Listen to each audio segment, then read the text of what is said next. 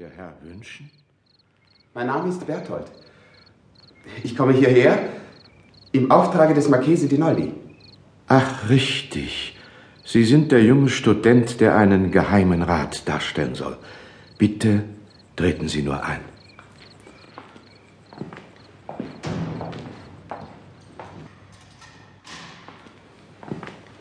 Verzeihen Sie, Herr. Giovanni. Mein Name ist Giovanni und ich bin der Kammerdiener meines unglücklichen Herrn. Ach, wenn Sie wüssten, was Ihnen bevorsteht. Ich glaube, Sie wären nicht hierher gekommen. Gewiss. Der Marchese sprach mir von einem seltsamen Auftrag. Aber in der Eile konnte er ihn nicht näher umreißen. Ich habe mich aber gut vorbereitet und viel Literatur nachgeschlagen. Ja, richtig, jetzt erinnere ich mich. Der Marchese sagte mir weiter, Sie, Herr Giovanni und ein Herr Jakob würden mir schon alles Notwendige erklären. Gewiss, das ist nun schon seit Jahren mein trauriges Amt, die Ritter am Hofe Heinrich IV. für ihre Aufgabe einzukleiden.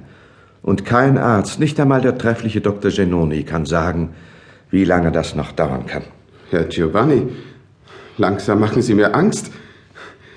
Ich soll einen Ritter am Hofe Heinrichs IV. darstellen? So ist es, Herr Berthold. Vergessen Sie, dass Sie ein Student des 20. Jahrhunderts sind, dass Sie sich in einem modernen Landhaus befinden.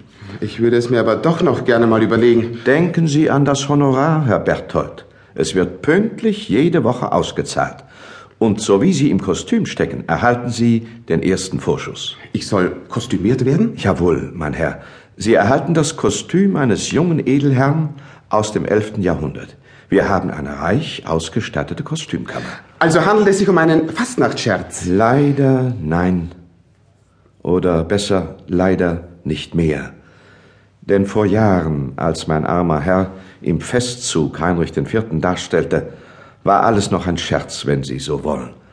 Doch plötzlich strauchelte sein Pferd, stürzte und begrub meinen Herrn unter sich.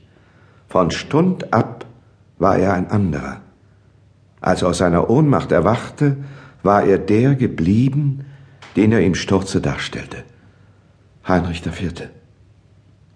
Herr Giovanni, ich glaube, es wird doch besser sein, wenn ich gehe. Ich studiere nur Nationalökonomie und nicht Geschichte. Ach, Herr Berthold, die paar Daten sind schnell gelernt. Das haben schon andere vor Ihnen getan. Wenn Sie nur wissen, Heinrich IV. von bis genügt es vollkommen.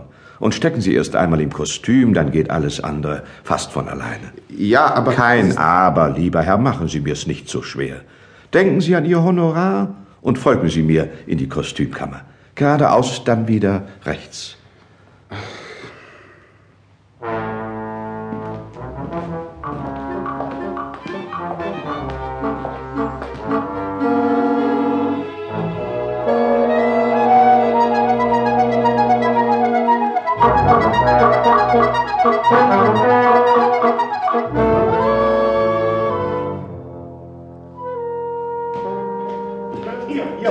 Denn? Ja, ist denn das die Möglichkeit? Ja, entschuldigen Sie, Herr Jakob, ja, wie sehen Sie denn aus? Sie auch im Kostüm? Ja, guten Abend. Aber stören Sie mich jetzt nicht. Schauderhaft, dieser Pirandello. Seien Sie mir nicht böse, Herr Jakob, im Frack, da sehen Sie wirklich gut aus. Auch das Sakko vom Theaterdirektor in sechs Personen suchen einen Autor saß wie angegossen, aber dieses Kostüm, na, 11. Jahrhundert, die Beine, das Wams. Also Sie sehen auch nicht besser aus. Der Bauch und der Degen baumelt Ihnen zwischen den Beinen.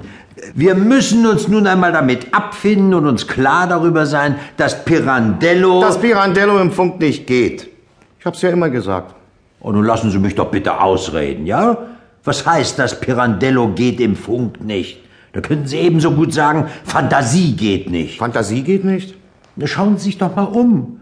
Wo befinden wir uns? Ja. Ja, könnte die Kaiserpfalz in Goslar sein. Genauer. Und äh, der Thronsaal Heinrichs IV. Na also. Und was sehen Sie weiter? Ja, äh, Heinrichs Thron. Gut nachgemacht. Und weiter. Ja.